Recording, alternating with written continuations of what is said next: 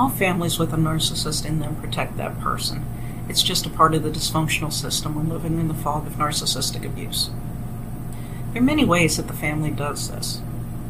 To start with, the family always revolves around the narcissist. If the narcissist is an overt one, she uses fear to rule her family. Whether she is physically or psychologically abusive, no one wants to see her rage because it's frankly rather terrifying. If she's covert, then she will use guilt to rule. Covert narcissists are incredibly skilled at using guilt to control their families. She also may appear helpless, needing their assistance constantly. As an example, she may say she needs her adult child to do things around her house for her because she just doesn't know how to do these things. The fear of disapproval is always a powerful weapon for narcissists.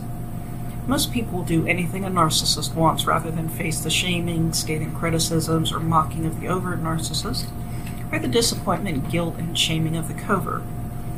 They will try their hardest to please a narcissist and do anything she wants to avoid that disapproval.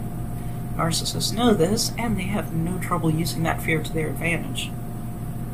Families with a narcissist are also, are also often in denial. They minimize the abuse the narcissist does or excuse it away. They say things like the overt had a bad day, that's why she's screaming at the children. Or maybe the covert narcissist simply just doesn't know any better, and you can't get mad at her because she didn't know any better.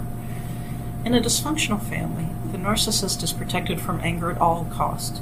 No one can express anger. That is only acceptable behavior for the narcissist. While it's completely acceptable for an overt narcissist to scream, rage, punch walls, or hurt people, or even give a silent treatment, everyone else is supposed to stuff their anger deep inside and never express it. This is especially important if you're angry with a narcissist. One of the rules is you must never ever express anger at her no matter what she's done. If you do, you'll see rage like you have never seen before. Narcissists can't handle anyone being angry at them. That that would imply they did something wrong and might even make them look bad. They can't handle looking bad even for a moment, and even when there are no other witnesses. Families with a narcissist accept the narcissist reality as their own. If the narcissist said something or someone is bad, the family has to believe this as the truth. They see things through the eyes of the narcissist rather than having their own views, opinions, and perspectives. Once the narcissist child grows up, if that adult child begins to reveal the trauma or abuse she endured, the family continues in their denial. They invalidate that pain in so many ways. The family may refer to the abuse as difficulties, hurts, challenges, or something like that, rather than just simply call it abuse. Or they may deny there was any abuse altogether. Extended family also may say they never saw any signs of problems while the child was growing up, or they may tell that adult child to get over it that's in the past. Some folks even blame the adult child by saying that she should have asked for, for help when things were happening. The adult child's pain is important to the dysfunctional family, protecting the narcissist is.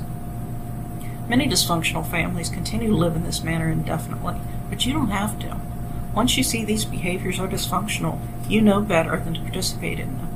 You can see them for what they are dysfunction of people who are still living with narcissistic abuse.